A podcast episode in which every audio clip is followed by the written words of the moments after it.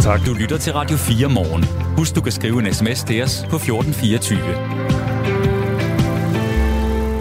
Regeringen vil have flere store sportsevents til Danmark. Den ambition er nu blevet lanceret blandt andet efter afholdelsen af et par EM-kampe i fodbold i København for to år siden og Tour de France-starten i Danmark sidste sommer.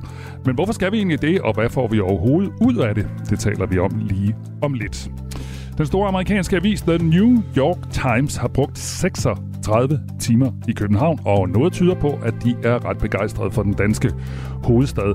Avisen kommer med en lang række anbefalinger til restauranter, barer og andre oplevelser i København, som de mener er et besøg værd. Et af de steder, som man ifølge New York Times øh, burde besøge, er Italo Café, der ligger på Værnedamsvej i København. Vi taler med ejeren og spørger, hvad omtale i verdens måske mest kendte avis betyder for en lille lokal café.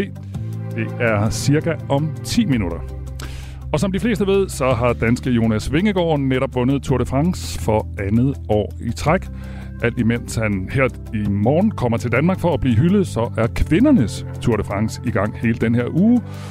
Og vi har to danskere i aktion. Det er Emma Norskov Bjerg og Cecilie Utrup Ludvig. Spørgsmålet er så, kan vi forvente endnu mere dansk succes på kvindesiden? Det spørger vi Trine Schmidt om, der er ekspertkommentator i cykling og selv er tidligere professionel cykelrytter. Det gør vi, når klokken bliver lidt over halv otte. Godmorgen og velkommen til. Du lytter til Radio 4 morgen, og som sædvanligt kan du skrive ind til mig på 1424. Du kan skrive med kommentarer, du kan skrive med forslag til spørgsmål, eller andet, du har, øh, når nu programmet ruller øh, afsted de næste to og en halv time. Det er tirsdag, og det er den 25. juli, og klokken den er 6.36. Velkommen til. Radio 4 taler med Danmark. Regeringen vil have flere store sportsevents til Danmark. Den ambition er nu blevet lanceret blandt andet efter afholdelsen af flere EM-kampe i fodbold i København for to år siden, og også øh, Tour de France-starten i Danmark sidste sommer, som vi alle sammen kan huske. Men det er også Jonas Vingegaards tur triumf, der har givet kulturminister Jakob Engel Schmidt fra Moderaterne blod på tanden. Det er ham, der vil have flere store sportsbegivenheder her til landet. Vi ønsker så at tiltrække både slutrunder og større sportsbegivenheder til Danmark. Det er både med til at sætte Danmark på verdenskortet, det er med til at tiltrække flere turister og interesserede til vores land, og samtidig er det godt for vores idræt og vores foreningsliv, når vi så afholder store sportevents, der er med til at binde det hele sammen. Ifølge ministeren har det nemlig været en stor succes for Danmark at øh, afholde sportsbegivenheder som Tour de France sidste år. Og derfor så tager flere repræsentanter fra regeringen til Glasgow for at overvære VM i cykling i begyndelsen af august. Og det handler altså om på den her rejse at få inspiration og at se på forholdene. Christian Gjersing Nielsen er senioranalytiker ved Idrættens Analyseinstitut og beskæftiger sig helt specifikt med effekterne af store sportsevents. Godmorgen. Godmorgen. Hvor enig er du egentlig i, i øh, hvor enig er du med kulturministeren i, at store sportsbegivenheder, det er lige med succes for Danmark? Øh, ja, men altså, succes er jo, er jo ret abstrakt. Øh, jeg vil sige, øh, altså hvis du kigger på det brede perspektiv, så, øh, så øh, hænger sportsbegivenheder og succes for et land øh, ikke særlig meget sammen. Øh, det, øh, det, det betyder ganske lidt i det store billede. Men vi hører tit om, at hvis der kommer, hvis vi har sådan nogle store sportsevents, så kommer der masser af turister, og butikkerne tjener penge, og altså, der er hoteller, der bliver booket og sådan noget. Altså, kan man sige noget om økonomien i det så? Jamen, det kan man godt. Øhm, altså, øhm, altså, vi hører jo typisk fra politikerne, øhm, en god forretning i traditionel økonomisk forstand. Altså, at Danmark bliver rigere, hvis vi afholder flere sportsevents. Og vi hørte det også i forbindelse med Tour de France. Først var Rasmus Jarlov, da han var erhvervsminister, og siden Simon Koldov ude at sige, at de var sikre på, at det var en god forretning. Øhm, der er bare ikke noget, øh, der, eller det argument bakkes bare ikke op af forskningen inden for området. Altså, der, det konkluderer sammenfattende, at det at afholde sportsbegivenheder, det er ikke nogen guldrendet forretning. Altså, hvis der er nogle økonomiske effekter, øh, så er de i bedste fald marginale, og de kan også være negative. Øh, så jeg vil sige, det bedste argument for at afholde store sportsbegivenheder er, at det kan skabe en vis værdi for, for danskerne.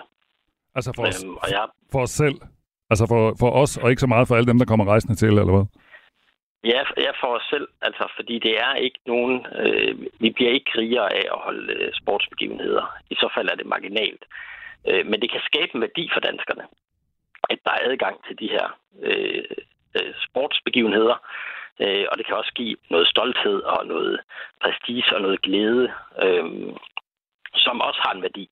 Øh, og der er også metoder til at værdisætte det. Øh, jeg har blandt andet sammen med Arne Feddersen fra Syddansk Universitet øh, publiceret et studie, hvor vi estimerede værdien af Tour de France-starten sidste år øh, for danskerne, som vi estimerede til mellem 95 og 194 millioner. Øh, men man kan jo så sige, at den værdi er afhængig af det specifikke event. Så man kan ikke bare sige, at Tour de France var øh, meget værd for danskerne, øh, og så sige, jamen så er andre sportsbegivenheder nok det samme værd. Øh, man skal huske på, at Tour de France trumfer alt andet sådan rent interessemæssigt inden for cykelsport, øh, og, en, og en særlig interessant begivenhed, i hvert fald i, i, øh, i dansk øje med. Mm. Jeg skal lige forstå det tal, du sagde. Er det ligesom, når vi har fraregnet udgifterne, så er der et overskud på omkring 100 millioner, eller er det, hvad det koster at have det, eller, eller hvordan skal det tal forstås, du lige nævnte? Nej, det er en, øh, det er en, en spørgeskema-metode, hvor man estimerer, hvad er der af gevinster for danskerne. Altså man spørger ind til, hvad er danskerne i virkeligheden villige til at få Tour de France. Øh, så man kan se det som en positiv velfærdsændring for danskerne. Og her er omkostningerne ikke medtaget. Okay. Øh, nu snakker du om, at det her måske også, eller også handler om nogle andre faktorer end det rent øh, økonomiske. Og det er kulturminister Jakob Engel Schmidt også inde på, øh, da vi talte med ham i går. Prøv lige at høre her. For regeringen handler det ikke om, at det skal kunne betale sig krone for krone. Det vil være dejligt, hvis det kan det. Det handler om sammenhængskraften. Det handler om foreningslivet. Det handler om Danmark som destinationsland, som sportsnation. Og det handler også om turismeindtægter i fremtiden. Så det er en bred buket af motivationsfaktorer, der øh, er årsagen til, at vi melder det ud. Men først og fremmest en stor kærlighed til idrætten, og den øh, store foreningsaktivitet, der ligger øh, bag det store engagement. Hvad tænker du om de her øh, lidt mere bløde faktorer, end, end bare at kigge på økonomien? Giver det mening?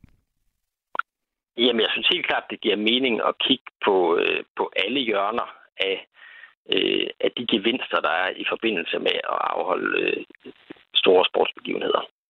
Altså, det er jo vigtigt, at man både har fokus på, øh, på omkostningssiden, altså hvor dyrt er det at afholde de her begivenheder, men man skal også forsøge at medtage øh, alle gevinsterne, så man kan træffe de bedst mulige beslutninger. Øh, det bliver måske en, en smule øh, fluffy eller sådan et helikopterperspektiv i forhold til det. Øh, og man kan ikke partout sige, at det er en god investering at have flere sportsbegivenheder. Her må man gå ned og kigge på den enkelte sportsbegivenhed. Øh, så det er svært at give et entydigt svar på, hvorvidt det er en god idé at afholde flere sportsbegivenheder. Altså hvis det nu handler om, at man tænker, man skal kaste sig ind i kampen om meget dyre sportsevents, der for eksempel kræver store investeringer i infrastruktur, så er jeg meget skeptisk. Øh, altså det tror jeg, det er en forkert vej at gå, og jeg er overbevist om, at man ender med at købe katten i sækken, hvis det er sådan, at at man går efter nogle meget, meget dyre sportsbegivenheder. Øh, men jeg hæfter mig også ved, at der i den pressemeddelelse er lagt vægt på cykel-events. Øhm, altså den pressemeddelelse, der blev sendt ud i går. Mm. Og her kan man sige, at de er typisk ikke så omkostningstunge. Øh, så, så det handler om at gøre det her klogt. Øh, og man skal være særlig påpasselig med ikke at, at overbetale for de store events, ud fra en eller anden forestilling om, at pengene partout er givet godt ud øh, fra, og så bare tænke, koste hvad det koste vil. De er så gode, de her sportsbegivenheder. Øh, vi, må, vi må bruge de penge, de koster. Øh, og derfor så synes jeg også, at det vil være på sin plads meget tidligt i processen, øh, når man går efter nogle specifikke sportsbegivenheder, og investerer nogle midler i at undersøge værdien. Øh, så inden man afgiver et bud på at afholde en specifik begivenhed, rent faktisk undersøger, jamen hvad er de positive gevinster ved det her, og så holder det op mod omkostningerne. Men giver det ikke meget god mening, det som øh, kulturministeren øh, nævner, altså at folk bliver mere interesseret i sport og sammenhængskraft og alle de der ting, som man slet ikke kan måle, altså giver det egentlig ikke meget god mening? Jeg tænker, jeg var selv ude at se Tour de France sidste år, det taler jeg da stadigvæk om, og synes, det var en fantastisk dag. Og jeg stod i et, øh, i et vejsving op i Odsherred sammen med, jeg tror, 200 andre mennesker. Altså, det, det er jo svært at gøre op. Kan ikke godt have en pointe i, at det får os til at føle øh, ja, netop øh, sådan en eller anden slags samhørighed, som ikke kan måles? Det, kan det, det kan det muligvis, øh, men det er også lidt et politikersvar, altså det, det med sammenhængskraft. Øh, fordi du kan argumentere for, at, at hvad som helst giver sammenhængskraft. Det, der mm. i, i bund og grund er, er spørgsmålet, det er, er det pengene værd? Øh, fordi at øh, det kan godt være, at det, det skaber noget værdi for danskerne. Men hvad er det, vi betaler for? For, øh, for det, det er jo afgørende i forhold til, om det, det er pengene værd. Så der kan helt klart være nogle pointer i, at øh, at der er en fællesskabsfølelse, særligt når festen står på. Jeg er noget mere kritisk i forhold til det, det længere perspektiv, at det skulle bringe øh, danskerne tættere sammen og afholde flere sportsbegivenheder. Mm. Men der er i hvert fald en fest, og folk får noget ud af det øh, på den korte bane. Øh, men man skal også passe på med ikke at overbetale for det. Så der er, der er en, en, nogle af pointerne er, er udmærket, øh, men man skal også have fokus på, øh, på omkostningssiden. Jeg taler med Christian Gersing Nielsen, som er senioranalytiker ved Idrættens Analyseinstitut, og vi taler om det her med, at regeringen har ambitioner om at få flere store internationale sportsbegivenheder til Danmark. Christian, du har fået en sms. Den er meget specifik, så jeg ved ikke, om du kan svare på den, men måske kan du sådan tale dig lidt ind i den. Det er en, der hedder Jens C. Julsen, der har skrevet til os på 1424. Han skriver, hvad fik borgerne i Sønderborg ud af Tour de France kom gennem byen? Det kostede millioner. Der har været nedskæring i velfærden lige siden, og så skriver han tre udråbstegn. Kan man sige noget om det der med, der var jo nogle af de her byer og kommuner, som øh, betalte penge for at få uh, Tour de France uh, til byen. Altså har, har nogen regnet på, hvad det har betydet sådan ude i kommunerne helt lokalt? Øhm, det, er der, det er der nogen, der har regnet på. Øh, det har vi ikke gjort i forhold til de specifikke kommuner. Nej. Øhm, og jeg vil også sige, at de metoder, der er blevet brugt til det, øh, at de konsulenthuse er ikke nogen metoder, hvor man så bagefter kan sige, var det en god forretning eller ej. Det skaber selvfølgelig noget, øh, noget øget, øget turisme. Det skaber noget værdi at kunne tage øh, ud i sin by og se, øh, se Tour de France. Men spørgsmålet er jo, er jo selvfølgelig, om, øh, om det er pengene værd. Øhm, og det er der ikke noget entydigt svar på med det, der, øh, der, der foreligger. Øh, af, af evidens på nuværende tidspunkt. Lad os lige tage nogle af de begivenheder, der har været i Danmark. Øh, den danske regering fremhæver altså selv EM i fodbold i 2021, hvor der blev spillet nogle kampe i København. Og Tour de France, som vi har talt om flere gange nu sidste sommer. Der har også, jeg kan også nævne VM i landevejscykling i 2011, starten på Giro d'Italia i 2012, VM i sejlsport og VM i ishockey i 2018 og VM i håndbold i 2019. Jakob, eller Christian Gersing Nielsen, undskyld, hvis et sportsevent i Danmark skal blive en succes, kan man så sige noget om, hvilken slags begivenhed det skal være? Øhm, altså, det, det, det er lidt svært at sætte på formel, øhm, men der er noget, noget forskning, international forskning, der tyder på, at det er vigtigt at have det her festival element med. Altså, hvis man skal engagere så mange borgere som overhovedet muligt, øh, og så det bliver til glæde for flest muligt, jamen så er det vigtigt at have fokus på at skabe en fest. Og der kan man jo sige, at det her med cykelevents er jo øh, ret særligt i forhold til det, fordi at øh, i hvert fald for langt de fleste cykelevents er der ikke nogen øh, øh, krav til billetter osv. Det vil sige, at alle har mulighed for at, øh, at kan man sige, nyde eventen mm. øh, uden, at, uden at betale for det.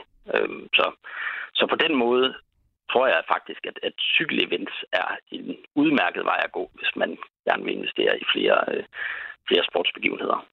Sådan sagde Christian Gersing Nielsen, som altså er senioranalytiker ved Idrættens Analyseinstitut. Tak skal du have. Selv tak. Og hvis man skulle sidde derude og tænke, hvilke sportsbegivenheder, som øh, Jakob Engel Schmidt håber, øh, han kan få til Danmark, så må jeg desværre øh, være svar skyldig. Det mest konkrete svar, vi kan få fra kulturministeren indtil videre, det er det her jeg er utrolig glad for fodbold. Jeg er utrolig glad for cykling. Jeg er glad for håndbold, og jeg er glad for tennis. Så lytterne øh, kan forestille sig en række begivenheder inden for de fire kategorier, og så vil jeg være interesseret i at få dem alle sammen til land. Som sagde altså kulturminister Jakob Engel Schmidt, og klokken den er 12 minutter i syv. Du lytter til Radio 4 morgen. Vi bliver ved sport, men lige nu på en lidt anden måde, fordi lige nu der bliver der spillet VM i kvindefodbold, men flere af verdens bedste spillere sidder øh, eller spiller ikke i slutrunden, fordi de sidder over med korsbåndsskader. Faktisk så mange, at den internationale presse taler om de mange korsbåndsskader som en form for epidemi.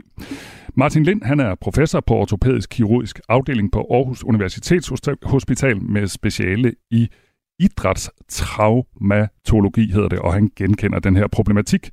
Dels peger han på, at der er flere skader i den her sæson, fordi mange af topspillerne har presset sig selv fysisk hårdt for at komme med til VM, men til forskel fra mændene, så har kvinderne en forhøjet risiko for at rive deres korsbånd i stykker. Det er en kendt sag, at øh, boldspilsidræt og, og, og kvinder er, kan være en lidt uheldig kombination og der er en ret høj risiko for netop at få korsbåndsskader øh, som kvinde, når man dyrker boldspilsidræt. Det er der flere øh, anatomiske forklaringer på. Det er sådan, at, at kvinder er bygget med et bredere bækken for at kunne få børn, og det gør så, at over knæene, så er der en lidt større vinkel, som, som, også, som gør, at man nemmere kommer ud i nogle yderstillinger, hvor man for eksempel kan overbelaste korsbånd så meget, at det springer. Yderligere så kan, er kvinders bindevæv lidt mere elastisk end mænds, og det gør yderligere, at man nemmere kommer ud i de her yderstillingssituationer, hvor at så korsbåndet så ikke kan holde og går i stykker. Ifølge den amerikanske avis uh, The New York Times, så har knap 60 spillere i de fem bedste europæiske ligaer reddet deres korsbånd over alene i den her sæson. Og ifølge Martin Lind, altså lægen vi lige hørt, så kan en operation og et nyt korsbånd sagtens give en fodboldkarriere nyt liv, men knæet vil aldrig blive så godt, som det var før. Og derfor peger han på systematisk og vedholdende træning af kors- og ledbånd fra en meget alder, og særligt hos kvinder. Det er metoder, som motionister også kan bruge med succes. Problemet er bare fælles for både professionelle fodboldspillere og motionister, at de her øvelser, de er lidt kedelige. Der er helt sikkert en varierende grad af fokus på forebyggelse af skaderne. Øh, alle i fodbold og håndboldverden ved godt, at øh, særligt hos kvinder, at der er en høj risiko for at få de her skader. Men det er nok ikke alle steder, at man er lige god til at indbygge de her træningssystemer, som kan forebygge i de forskellige klubber. Men jeg vil tro, at i, på eliteniveau, der, der laver man noget af det. Men det kan altid sammen gøres bedre. Problemet er, at det tager tid fra den mere boldspilsfokuserede træning, og er måske lidt kedelig at lave den forebyggende træning, så derfor bliver måske ikke altid øh, gennemført så, så godt, som man skal. I takt med fodboldens stigende popularitet blandt kvinder, både professionelt og øh, på amatørplan, så peger Martin Lind øh, på, at der vil komme endnu flere i revne korsbånd. Og derfor så henviser han altså til den forebyggende træning, også selvom det er lidt kedeligt. Det danske lands øh, kvindelandshold, som spiller VM i New Zealand og Australien, er øh, uden Stine Larsen. Hun er ikke med som følge af netop en korsbåndsskade. Og to af de spillere, som er med, Frederikke Tørsen og Nicoline Sørensen, de var ikke med til EM for i år, også på grund af korsbåndsskader. Men de spiller altså stadigvæk, og Danmark spiller sin næste kamp på fredag, og det er mod England. Det her er Radio 4 morgen. Nu skal vi til noget andet. Vi skal på café. Den amerikanske avis The New York Times har brugt 36 timer i København, og noget tyder på, at de er ret begejstrede for vores hovedstad. I hvert fald er den verdenskendte avis kommet med en lang række anbefalinger til restauranter, bar og oplevelser i København, som de mener er et besøg værd. En af de steder, det er Italo, café, der er, ligger på Værnedamsvej midt i København. Og Jakob Kamp Berliner er medejer af uh, Italo Café og er nu med os her i Radio 4. Morgen. Godmorgen, Jakob. Godmorgen, godmorgen. Hvordan var din reaktion, da du hørte, uh, at, at New York Times havde, havde skrevet om jeres café?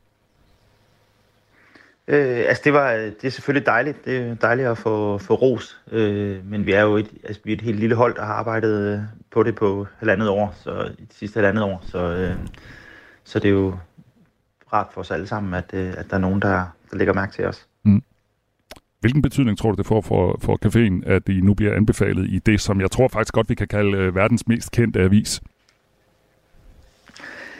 Altså, vi, vi har travlt i forvejen, og, og vi ligger på Værnersvej, hvor der kommer mange turister i forvejen, så der skal nok komme nogle flere forbi, men, øh, men øh, jeg, jeg tror, vi, vi fortsætter, som, øh, som vi har gjort hidtil. Hvad var det særligt, det godt kunne lide ved jeres café? Jamen altså, det er vores paninier, som øh, vi har, vi er, arbejder med italiensk mad, og begge mine partnere er faktisk i Italien lige nu, men øh, vi har, øh, vi har en menu af paninier, og, øh, som vi øh, har arbejdet rigtig meget på råvarerne og, og brødet og og som vi også selv synes er en, er en rigtig god Panini. Mm. Besøget fra New York Times, det sker i forbindelse med, at øh, København er blevet udnævnt til arkitektur, arkitekturhovedstad, hedder det, i 2023. Og også Dansk Arkitekturcenter, Folkehuset Absalon og øh, Juno, som er et bageri, er blandt øh, de her ting, som er nævnt i øh, avisen som steder, man skal opleve, hvis man kommer som øh, turist til København. Hvor mange turister øh, kommer egentlig forbi jer? Vi oplever jo sådan i København et ret stort turistboom i de her år. Altså har I egentlig nogen fornemmelse af, hvor mange af jeres gæster, der er turister? Vi har, vi har rigtig mange turister. Øh, vi har faktisk, øh, lidt sjovt, så har vi, vi har et par fra LA, som, som booker sig ind i, øh, i kvarteret, hver gang de er der for at bo tæt på, på caféen. Øh, så, så der er helt klart øh, turister, der kommer til København bare for, for madscenen. Mm. Og det smitter så også af på jer, selvom I er en lille, hvad skal vi sige, lokal café? Ja, men altså for os er det jo, vi er jo ultra lokale, men, øh, men jeg synes, lokal kan jo være, være mange ting nu, fordi øh, det, det handler jo egentlig om at være noget for de gæster, vi har, mm. og, og hvor end de så kommer fra. Og jeg tror, det er egentlig den, øh, hvad skal man sige, både sådan det sociale og den øh, kultur, som, som folk øh, er glade for, øh, når de kommer hos os. Vi har talt med Frederik Billebra, han er kok og restauratør, og i 2018 der havde han to restauranter øh, Apollo Bar og Café Atelier September i København, der begge blev nævnt sådan i en samme slags øh, guide i New York Times. Men omtalen den fik ikke sådan den helt store effekt. Det fortæller han til os på Radio 4 morgen. Prøv at høre her. Jeg tror bare, det er positivt at være nævnt. Ikke? Men nej, vi mærkede ikke noget. Det er i hvert fald ikke noget, jeg sådan kunne se på vores omsætning. Jeg tror da nok, man skal blive glad for det. Det er, det er da dejligt at blive nævnt i sådan en avis som uh, New York Times. Men jeg tror ikke, at det er som om, at de skal tage fem personer ekstra på arbejde dagen efter, fordi der kommer uh, busser med amerikanere kørende ind. Det, det, det tror jeg ikke. Men, uh, men på sigt skal de da nok blive glade for det. Fordi uh, at, uh, så kommer folk, uh, så, så ved de jo ligesom, at, uh, det er måske relevant at gå forbi der, ikke? Der er sådan noget med, at journalister altid skal ødelægge den gode stemning, men alligevel, øh, hvad tænker du om det, Frederik Billebras siger her? Altså, det var ikke sådan, at kasseapparatet klingede helt vildt, og øh, de skulle ikke hyre ekstra folk. Hvad, hvad, hvad tænker du om det? Men altså, det, for os er det jo ikke en, en, en, en, øh, har det aldrig været et mål at lave noget, der skulle nævnes i New York Times. Øhm, og det er jo heller ikke det, vores business er, er øh, baseret på. Mm jeg, det, jeg synes, der er interessant ved det, det er jo bare, at øh, København i en del år efterhånden har været på, hvad skal man sige, sådan det internationale landkort i forhold til vores øh, madscene. og jeg synes, det er interessant, at, at det fortsætter. Og for os, øh, jeg har også et lille hotel, og, og der kan jeg da se, at langt de fleste af de gæster, der kommer, de kommer for at, øh, at spise øh, og opleve Københavns øh, oplevelser ud fra, fra madkultur. Hvad tænker du egentlig selv? Altså tænker du, øh, nu, nu siger øh, Frederik Bille Brahe her, som, er, som også har været omtalt i New York mm. Times, nu siger han, de fik ikke sådan, du ved, det var ikke mm. sådan, at de fik en masse penge ud af det, men har du egentlig tænkt på, om den her omtale kan udnyttes, altså på en eller anden måde, skal I, kan I bruge det til noget? Jamen altså, vores koncept er skruet sådan sammen, at, at vi, vi laver kun den volumen, vi laver, så øh, når der er udsolgt, så er der udsolgt, så øh, forhåbentligvis kommer der ikke busfulde amerikanere, og, og hvis de kom, så vil vi alligevel have udsolgt. Så, så, så, det, øh, så det er ikke fordi, vi har tænkt, at øh, der er noget økonomisk øh, gevinst i det.